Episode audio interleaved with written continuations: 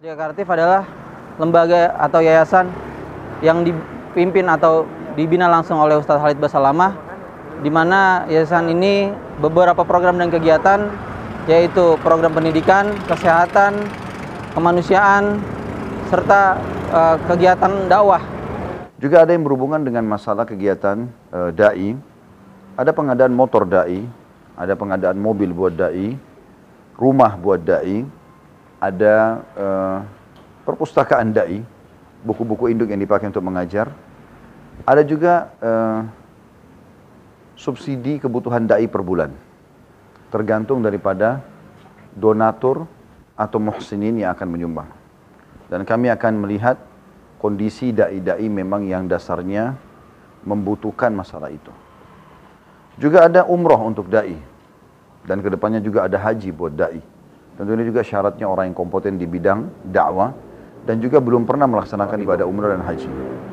Kami juga ada kegiatan menggali sumur di tempat-tempat yang membutuhkan bantuan-bantuan untuk tempat-tempat yang mengalami bencana, longsor, tsunami, eh, badai, apa saja banjir. Dan itu alhamdulillah sudah terjadi di beberapa tempat, eh, baik itu di Sulawesi, baik itu di Jawa Barat, baik itu juga di NTB dan beberapa tempat-tempat yang lain. Juga ada uh, sponsor anak yatim dan juga sponsor janda-janda yang tidak mampu. Serta ada alokasi zakat mal dan juga bunga bank. Kegiatan ini kami harapkan tentunya bisa membantu umat Islam dalam mengalokasikan kegiatan-kegiatan dan niat-niat baik untuk melaksanakan kegiatan sosial tadi. Alhamdulillah, jazakumullahu khairan. Ana sangat bersyukur sekali. Pertama kepada Allah Subhanahu wa taala, yang kedua kepada panitia semua. Dan tidak lupa kepada para muhsinin, para pemerhati kebaikan. Dan harapan ana semoga program motor dai ini uh, terus berlanjut sehingga bisa membantu para dai dalam menyebarkan ilmu Islam, ilmu tauhid dan sunnah Nabi Sallallahu Alaihi Wasallam. Dan semoga Allah Subhanahu Wa Taala memberkahi uh, semua upaya dan perjuangan antum semua sebagai panitia dalam program ini dan juga semoga Allah memberkahi harta benda dan keluarga para muhsinin, para pemerhati kebaikan dan sekali lagi ana sangat bersyukur mengucapkan jazakumullahu khaira. Tidak ada kata yang lebih indah daripada itu. Semoga Allah Subhanahu wa taala uh, menjadikan segala amal-amal soleh kita sebagai pemberat di timbangan amal kebaikan kelak di akhirat. Dan uh, ana pribadi sangat bangga dengan program ini dengan panitia sedekah kreatif. Betul-betul kreatif dalam menyebarkan kebaikan demi maslahat umat. Alhamdulillah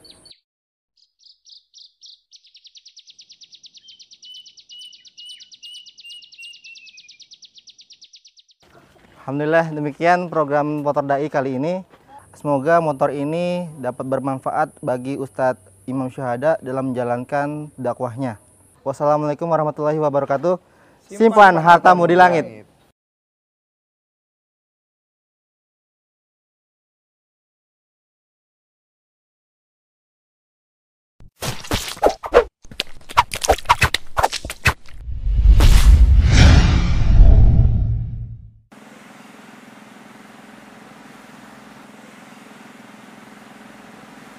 Air bersih merupakan poros penting dalam kehidupan. Pulau Papagarang salah satu pulau yang ada di Nusa Tenggara Timur dengan panorama keindahan laut yang membuat kita bersyukur dan takjub. Tapi di balik keindahan tersebut ada kesedihan yang dirasakan oleh masyarakat, yaitu ketersediaan air bersih.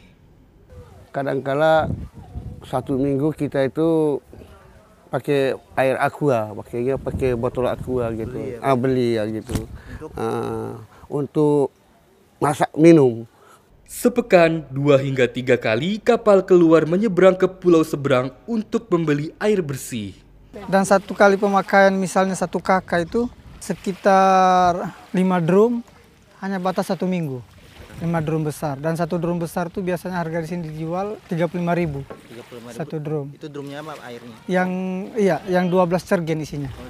Yang membutuhkan air di sini Pak hampir semua kakak jumlah kakak di desa saya sebanyak 360 kakak 360 kakak dan jumlah penduduk secara keseluruhan ada 1.500-an 1.500-an dan itu sangat berharap air bersih Pak Bersyukurlah kita di mana tempat kita tinggal mudah sekali mendapatkan air bersih. Mungkin hanya mereka yang baru kami temui.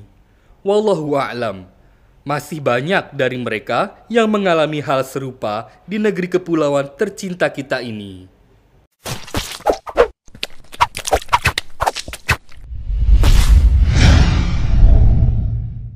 Bismillah, Alhamdulillah teman-teman saudara kreatif saat ini kita sudah berada di salah satu masjid di kota Labuan Bajo di Masjid Nurul Falah Waimata. Nah, di sini akan dilaksanakan hitanan massal. Untuk lokasi di sini, hitanan massal sejumlah 250 anak dan dari keseluruhan sebanyak 4.500. Kita mau ketemu salah satu eh, pimpinan dari program ini. Yuk ikut ke dalam yuk dengan Ah Sigit namanya. Hai, assalamualaikum. Masya Allah, akhirnya sampai juga ini. Udah udah mau mulai? Sudah berjalan dan alhamdulillah di sini 250 peserta. 250 peserta. Ya, kita di tanggal 10 sampai dengan tanggal 17 kan. Hah? Dan sedekah kreatif ada terus di mana-mana ini. Alhamdulillah. Untuk berperan serta. Yuk kita ikut lihat dalam. Oke, ayo bismillah.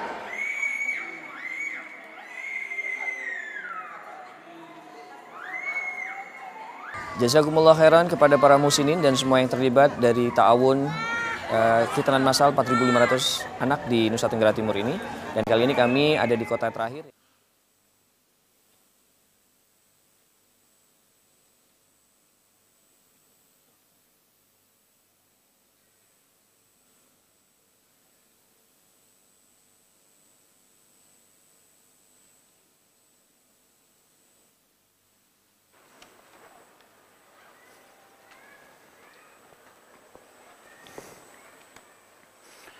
Bismillah. Assalamualaikum warahmatullahi wabarakatuh. Alhamdulillah. Selalu saja kita memuji Allah atas segala nikmat yang dilimpahkan kepada kita dan juga kita menyanjungkan salawat dan taslim kepada Nabi besar Muhammad sallallahu alaihi wasallam. Pertama-tama saya mohon maaf karena memang ada perubahan jadwal kita. Mulai ke depannya insya Allah kita yang selasa siang akan pindah resmi ke Senin siang seperti ini. Karena satu dan dua hal pertimbangan, bentroknya antara jadwal pengajian saya dengan tempat lain, khawatir sering terlambat. Maka insya Allah sekali lagi kita akan rutinkan insya Allah jadwal selasa siang dipindahkan ke Senin siang kita ini. Melanjutkan bedah buku kita, 40 karakteristik mereka yang dicintai oleh Allah subhanahu wa ta'ala. Tertinggal sedikit dari mukaddimah yang belum dibaca, tapi insya Allah ini bisa antum kembali untuk membacanya karena apa yang dirincikan sebenarnya dari orang-orang yang dicintai oleh Allah Subhanahu wa taala ini akan dirincikan lebih panjang lebar di setiap bab atau pasalnya ke depan. Maka saya akan masuk langsung insya Allah di halaman 15 golongan pertama yang dicintai oleh Allah Subhanahu wa taala adalah orang-orang yang bertaubat. Teman-teman sekalian, taubat itu sesuatu yang sangat indah jauh dari apa yang dibayangkan oleh seseorang dan punya kelezatan jauh daripada lezatnya semua makanan dan nikmat-nikmat dunia ini.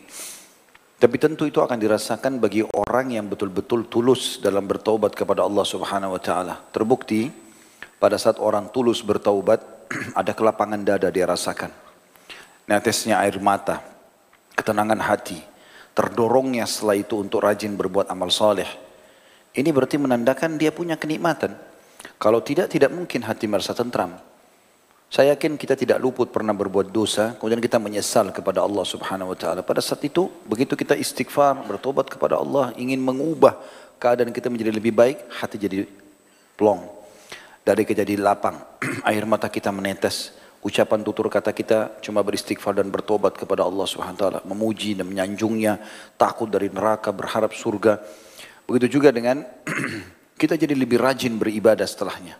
Lebih semangat dan merasa benci dengan perbuatan-perbuatan kesalahan tersebut. Itu hanya akan berubah kalau seseorang memang berusaha untuk mengubahnya. Misalnya dia kembali lagi membuka pintu-pintu kemaksiatan, syaitan berhasil lagi mengelabui dan menguasai dia, barulah perasaan itu hilang. Tapi selama dia tidak melakukan itu, artinya tetap dia istiqomah dengan taubatnya setelah bertobat ini dia tidak mau mengenang lagi masa lalunya yang dia tahu adalah sekarang ke depan dengan amal soleh, maka kita temukan orang itu paling lapang dadanya, bercahaya wajahnya. Saya bertemu dengan banyak ikhwah di pengajian, saya tahu masa lalu mereka seperti apa, sangat kelam. Baik mereka ceritakan atau memang tersebar di medsos. Tapi Masya Allah, Tabarakallah setelah ketemu, saya sering tanya, bagaimana akhi perasaannya? Dada lapang Ustaz. Walaupun pendapatan lebih sedikit, tapi hati tenang karena halal. Ada yang sampai cerai dengan istrinya, ada yang sampai ya uh, berhenti dari perusahaan pekerjaannya, ada yang hijrah dari kotanya. Tapi semua itu menjadi kecil bagi mereka. Ini semua efek daripada taubat itu. Akan mendatangkan kelapangan dada yang luar biasa, ketenangan hati. Jadi taubat itu sangat indah. Coba lakukan dengan tulus. Hanya antara anda dengan Allah subhanahu wa ta'ala. Udu, sholat dua rakaat, di masjid seperti ini rumahnya Allah dingin, sejuk, tenang. Sujud niat taubat kepada Allah SWT lalu sholat dua rakaat beristighfar setelahnya sebagaimana sabda Nabi SAW tidak ada seorang hamba yang melakukan satu dosa kemudian dia berudu bersuci dengan sempurna lalu dia sholat dua rakaat dengan sempurna dia berikan hak ruku sujud i'tidal sampai salamnya kemudian dia beristighfar kepada Allah kecuali Allah akan bersihkan dosa-dosanya setelah itu Tugas kita cuma tinggal istiqomah. Kalau ada teman-teman yang bertanya, Ustaz, setelah kami coba taubat, luruskan niat-niat kami. Apa yang harus kami lakukan? Jawaban saya sesuai dengan firman Allah Subhanahu wa taala, "A'udzu billahi minasyaitonir rajim wa'bud rabbaka hatta ya'tiyaka hatta ya'tiyakal yakin." Sembah Tuhanmu sampai datang kepadamu kebenaran atau kematian. Saya subhanallah komitmen setelah saya komitmen saya harus ngajar nih, luangin waktu untuk ibadah. Karena kalau tidak dilowongkan maka kapan kita akan terjun dan jerumuskan diri kita dalam agama ini. Terus saya paksakan diri dalam masalah ibadah. Saat itu pernah saya duduk subhanallah di satu, saya lupa waktu itu di sebuah tempat, ada tulisan di dinding, firman Allah subhanahu wa ta'ala, mata saya terlihat ke ayat itu. Saya kayak terenguh, tersenjuh tadi ayat yang saya baca itu. Wa'bud rabbaka hatta ya'tiyakal yakin. Sembahlah Tuhanmu sampai datang kepadamu kematian. Saya menarik itu ke diri saya sendiri. Seakan-akan ada pesan ilahi, kalau sekarang tinggal kamu luruskan saja ini, istiqomah dalam kebaikan ini, ngajarkan agama, kau juga praktikin, sampai kau mati selesai. Itu yang, itu yang diharapkan. Maka ini yang kita lakukan setelah kita mendapatkan manfaat tersebut. Mahal teman-teman sekalian taubat itu. Kata sebagian ulama kalau seandainya seseorang hamba dimudahkan oleh Allah untuk beristighfar dan taubat berarti Allah inginkan kebaikan untuk dia. Karena Allah gembira dengan taubatnya. Kan begitu dijelaskan dalam sebuah hadis yang sering kita sebutkan hadis Bukhari. Kata Nabi Shallallahu Alaihi Wasallam, sesungguhnya Allah lebih gembira, asyaddu faraha. Kalimat asyad dalam bahasa Arab jauh lebih gembira daripada seseorang dengan taubat hambanya daripada seseorang di antara kalian yang pergi ke padang pasir yang tidak bertuan dia membawa seluruh bekalnya di atas tunggangannya kemudian dia tidur di bawah sebuah pohon setelah itu dia bangun ternyata tunggangannya hilang bersama bekalnya tidak ada satupun orang di padang pasir itu.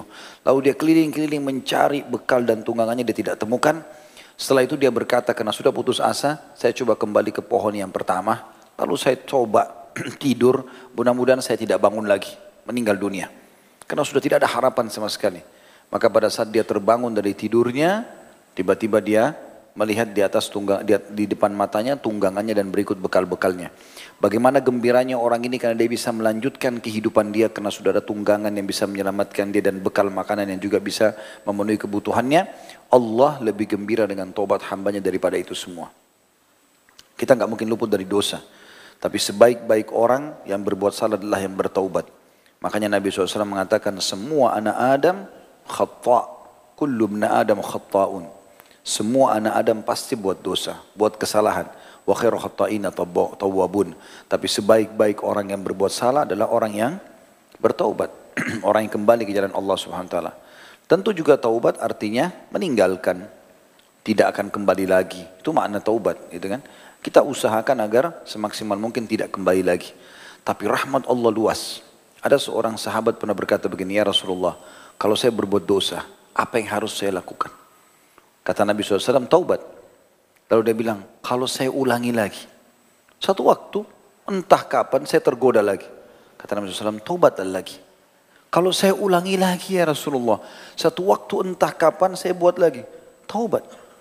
Terus Nabi ulangi SAW dengan jawaban taubat selama dia masih bertanya, kalau saya ulangi, kalau saya ulangi.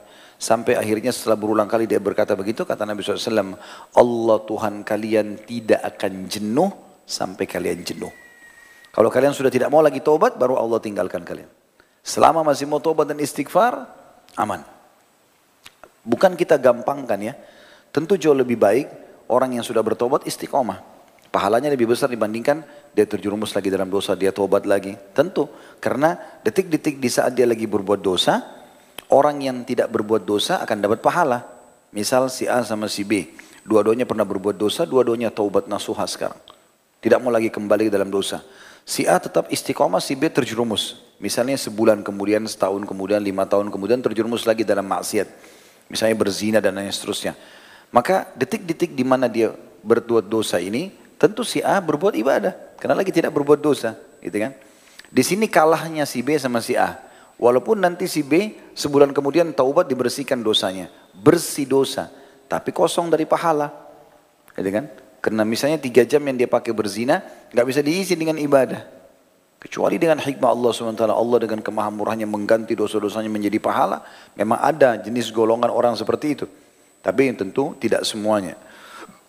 Oleh itu teman-teman sekalian, kalau ada godaan syaitan, toh gampang pintu taubat terbuka. Iya, tetapi kita perlu renungi dua hal. Apakah kita bisa mencapai waktu kita bertobat itu? Misal orang buka pintu perzinahan malam ini, kemudian dia tidak, dia tanpa dia sadar, dia pikir gampang dia bisa tobat, ternyata malam itu juga dia meninggal.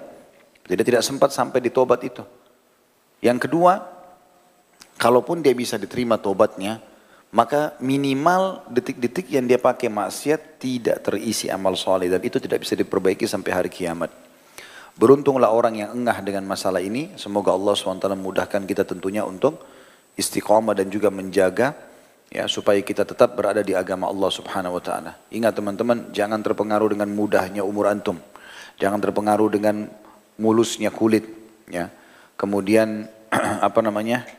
Eh, belum terjangkaunya, belum tercapainya titel-titel dunia, baik itu titel akademika, baik itu prestasi harta kah, atau belum menikah. Semua ini mati tidak mengenal itu. Dia kalau datang dia akan menyambut semuanya orang yang saat ajalnya sudah datang. Waktu kita di dunia terbatas. Nikmati pada hal-hal yang dihalalkan saja, jauh yang haram, sampai kita meninggal insya Allah kita akan mendapatkan apa yang sudah Allah janjikan. Di dunia orang-orang beriman itu bahagia. Karena mereka makan, mereka minum, mereka menikah, mereka bekerja. Silakan, Islam gak larang. Yang penting lima huruf halal. Jangan lima huruf yang lain haram. Meninggal, surga yang luasnya seluas langit dan bumi sudah menunggu. Para bidadari-bidadara menunggu. Lalu kenapa kita nggak menjadi orang baik? Gitu ya? Sementara kita bisa mengisi dengan kenikmatan dunia. Kecuali orang beriman tidak boleh makan, tidak boleh minum, kelaparan, susah. Mungkin ini enggak. Terbukti para nabi-nabi, orang-orang soleh semuanya diberikan rezeki oleh Allah SWT. Jangan pernah jadikan perbandingan antara orang kafir yang kita lagi di mata kita, dia lagi melimpah nikmat padanya, dengan orang muslim yang beribadah lalu miskin. Jangan dipertemukan ini. Secara fasilitas ya. Karena ini nggak pernah kenal masalah halal haram bagi mereka. Dan bisa saja nikmat yang melimpah itu terjadi karena dua hal. Yang pertama Imam Qurtubi menitik beratkan kalau ada orang kafir melimpah nikmat padanya sementara dia tidak meraih hidayah dan tidak berusaha beriman kepada Allah berarti Allah ingin menghabiskan semua pahala dia di dunia. Sebagaimana dalam hadis disebutkan masalah itu Imam Qurtubi menyebutkan dalam kitab Tadkira beliau. Jadi Allah subhanahu wa ta'ala kata Nabi SAW menghabiskan kebaikan orang-orang kafir di dunia. Jadi misalnya dia bakti sama orang tuanya, dia bersedekah, dia senyum sama orang. Itu kan dalam agama Allah semuanya baik. Orang kafir itu kan tidak dibobotkan sebagai pahala dia. Tapi tetap itu nilainya ibadah, nilainya pahala, nilainya kebaikan. Maaf. Nilainya kebaikan. Allah habiskan semua supaya di akhirat dia nggak ada lagi timba, tidak ada lagi kebaikannya. Sebaliknya juga kata Nabi SAW dan Allah mudahkan kematian si kafir untuk menghabiskan semua kebaikannya. Dan sebaliknya orang-orang mukmin Allah buat pada saat dia meninggal dunia itu di keningnya ya ada keringat karena Allah ingin menghabiskan dosa-dosanya. Sehingga dia bertemu dengan Allah tidak tertinggal dosa sedikit pun. Nah, kalau ada orang muslim, kemudian dia miskin misalnya. Allah lebih tahu keadaannya. Mungkin memang orang ini kalau dikayakan justru jauh dari agama. Mungkin dengan keadaan itu dia bisa istiqomah. Banyak orang miskin teman-teman sekalian, dengan gubuk dia tinggal, dengan pakaian cuma berapa lembar, ternyata rajin ke masjid. Ibadah. Belum tentu kalau orang ini dikasih rumah di menteng oleh Allah, mobilnya Alphard dia mau ibadah, belum tentu. Terbukti banyak orang tadinya istiqomah betul dikasih fasilitas kurang ibadahnya. Allah lebih tahu. Makanya dalam sebuah hadis se se sejalan dengan ini sabda Nabi SAW, Allah berfirman kepada para malaikat pembagi rezeki, lapangkan rezekinya hambaku si fulan, karena kalau dia kalau lapangkan, dia akan makin dekat kepadaku. Dan sempitkan rezekinya si fulan, karena kalau kau luaskan rezeki, dia akan jauh dari aku. Maka itu bentuk kasih sayang Allah SWT. Tapi kalau antum bisa mempertemukan antara istiqomahnya dalam agama. Pada saat kita lagi susah dan pada saat kita lagi senang, Allah akan bukakan rezeki yang tidak bisa dibayangkan. Yang sangat luas. Ya, Allah SWT akan bukakan pintu-pintu rezeki, pintu bisnis, pintu nama baik, pintu semuanya. Asal kita bisa menjaganya. Tapi kapan kita tidak bisa menjaga justru membuat kita lalai. Ya semoga Allah SWT bisa pertahankan. Tapi kalau umumnya Allah SWT angkat nikmat itu. Seperti itu kurang lebih gambarannya. Di sini penulis kita masuk ke buku kita, mengangkat surah Al-Baqarah ayat 222 berhubungan tentang Allah mencintai orang-orang yang bertaubat. Tapi setelah saya telusuri, ternyata beliau lebih fokus membahas makna tafsir daripada Al-Baqarah 222 ini. Tentang masalah wanita haid, hukum-hukum yang berhubungan dengan wanita haid, begitu juga tentang berhubungan e, biologis wanita haid dengan suaminya. Baru kemudian setelah itu beliau hubungkan di penutupan ayat dengan masalah taubat. Ya, jadi nanti jangan heran kalau kita bahas ini, nanti kita banyak membahas tentang masalah hukum-hukum haid. Nanti di closingnya baru ada penutupan tentang masalah taubat itu. Saya akan bacakan. Penulis berkata golongan satu yang dicintai Allah adalah orang-orang yang bertaubat. Allah yang maha tinggi telah berfirman dalam Al-Baqarah 222. A'udzu wa yas'alunaka 'anil mahid. Qul huwa adhan fa'tazilun nisa'a fil mahid wa la حتى hatta yathurn fa idza tatahharna fa'tuhunna min الله amarakumullah innallaha yuhibbut tawwabin wa yuhibbul mutatahhirin. Mereka bertanya kepada Muhai Muhammad tentang haid. Katakanlah, haid itu adalah kotoran. Oleh sebab itu hendaklah kamu menjauhi diri dari wanita di waktu haid dan janganlah kamu mendekati mereka hingga mereka suci Apabila mereka telah suci maka campurilah, campurilah mereka di tempat yang diperintahkan Allah kepadamu.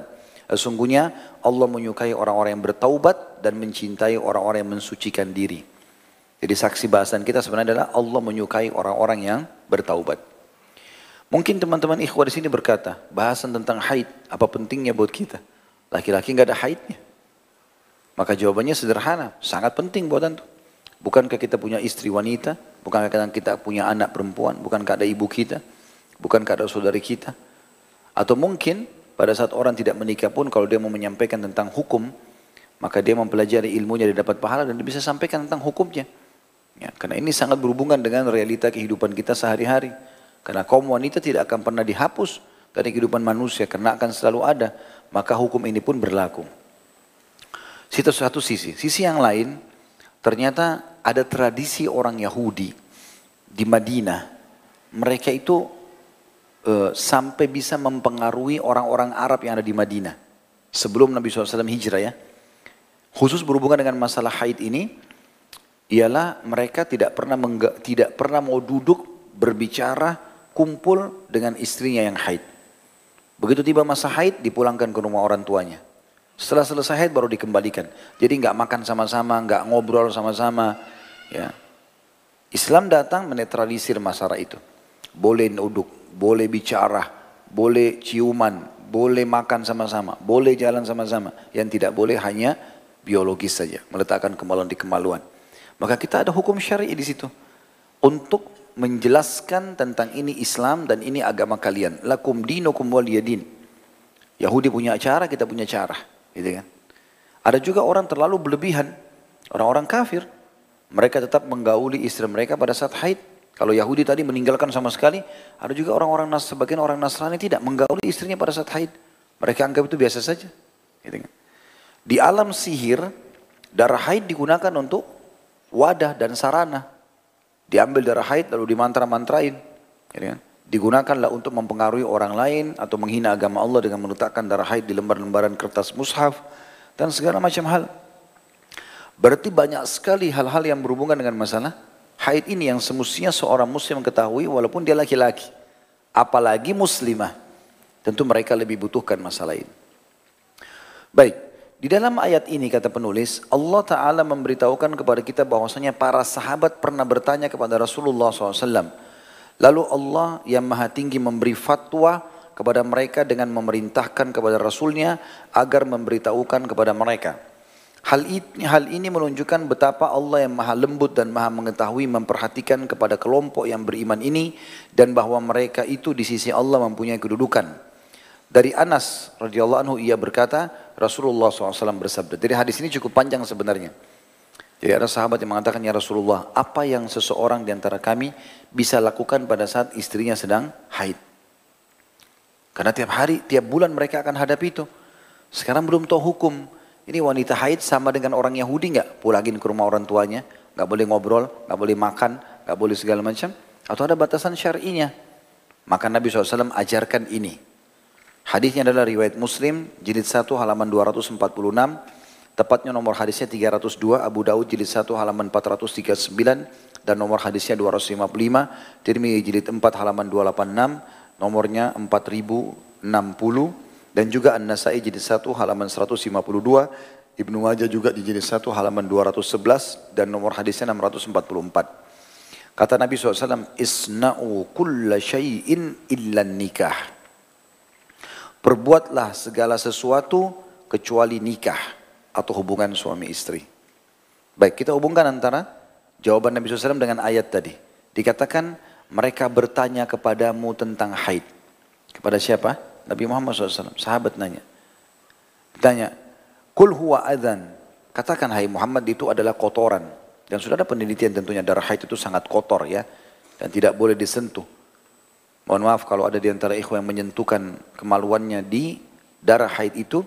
Kemungkinan akan terkena berbagai macam penyakit kelamin. Kecuali yang Allah SWT selamatkan tentunya. Ya semoga Allah selamatkan dan maafkan orang yang pernah melakukannya. Tetapi ini ke depannya semestinya sudah tidak boleh. Gitu kan, sudah tahu hukumnya. Oleh karena itu kata Allah, apa perintah Allah kalau wanita sedang haid? Hendaklah kamu menjauhi diri, menjauhkan diri dari wanita di waktu haid itu dan janganlah mendekati mereka hingga mereka bersuci. Apabila mereka sudah suci, maksudnya sudah tidak lagi darah haid dan sudah mandi, maka campurilah mereka di tempat yang diperintahkan Allah kepadamu. Khusus potongan ini tafsirnya dalam hadis tadi. Nabi SAW mengatakan lakukan apa saja. Kan Allah bilang jangan dekati mereka. Kalau kita fahami zahirnya ayat apa? Gak boleh berdekat-dekat. Gak boleh interaksi. Gak boleh ngomong. Gak boleh kumpul. Kan?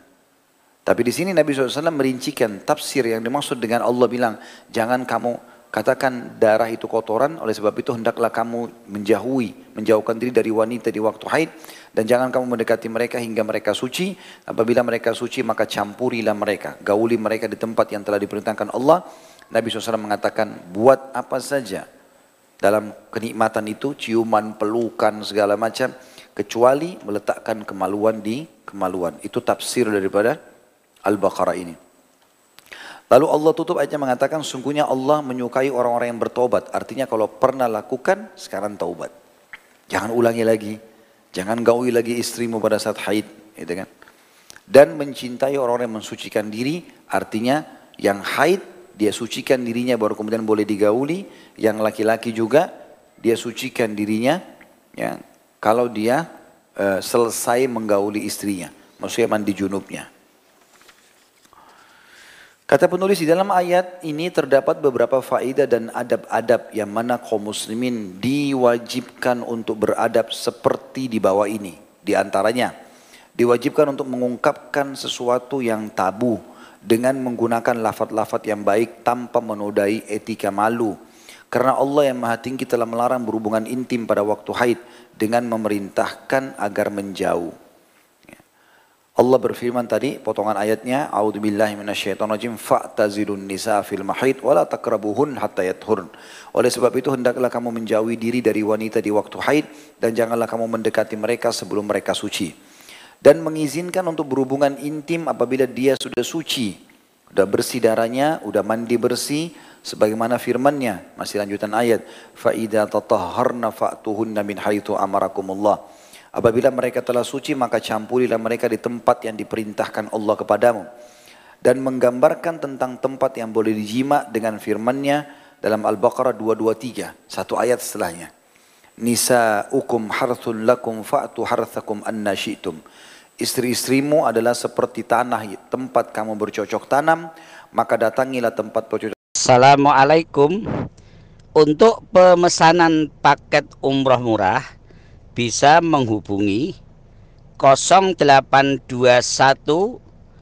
4196 0857 Kami ulangi sekali lagi untuk pemesanan paket umroh murah bisa menghubungi 0821 4196 0857 Sekali lagi 0821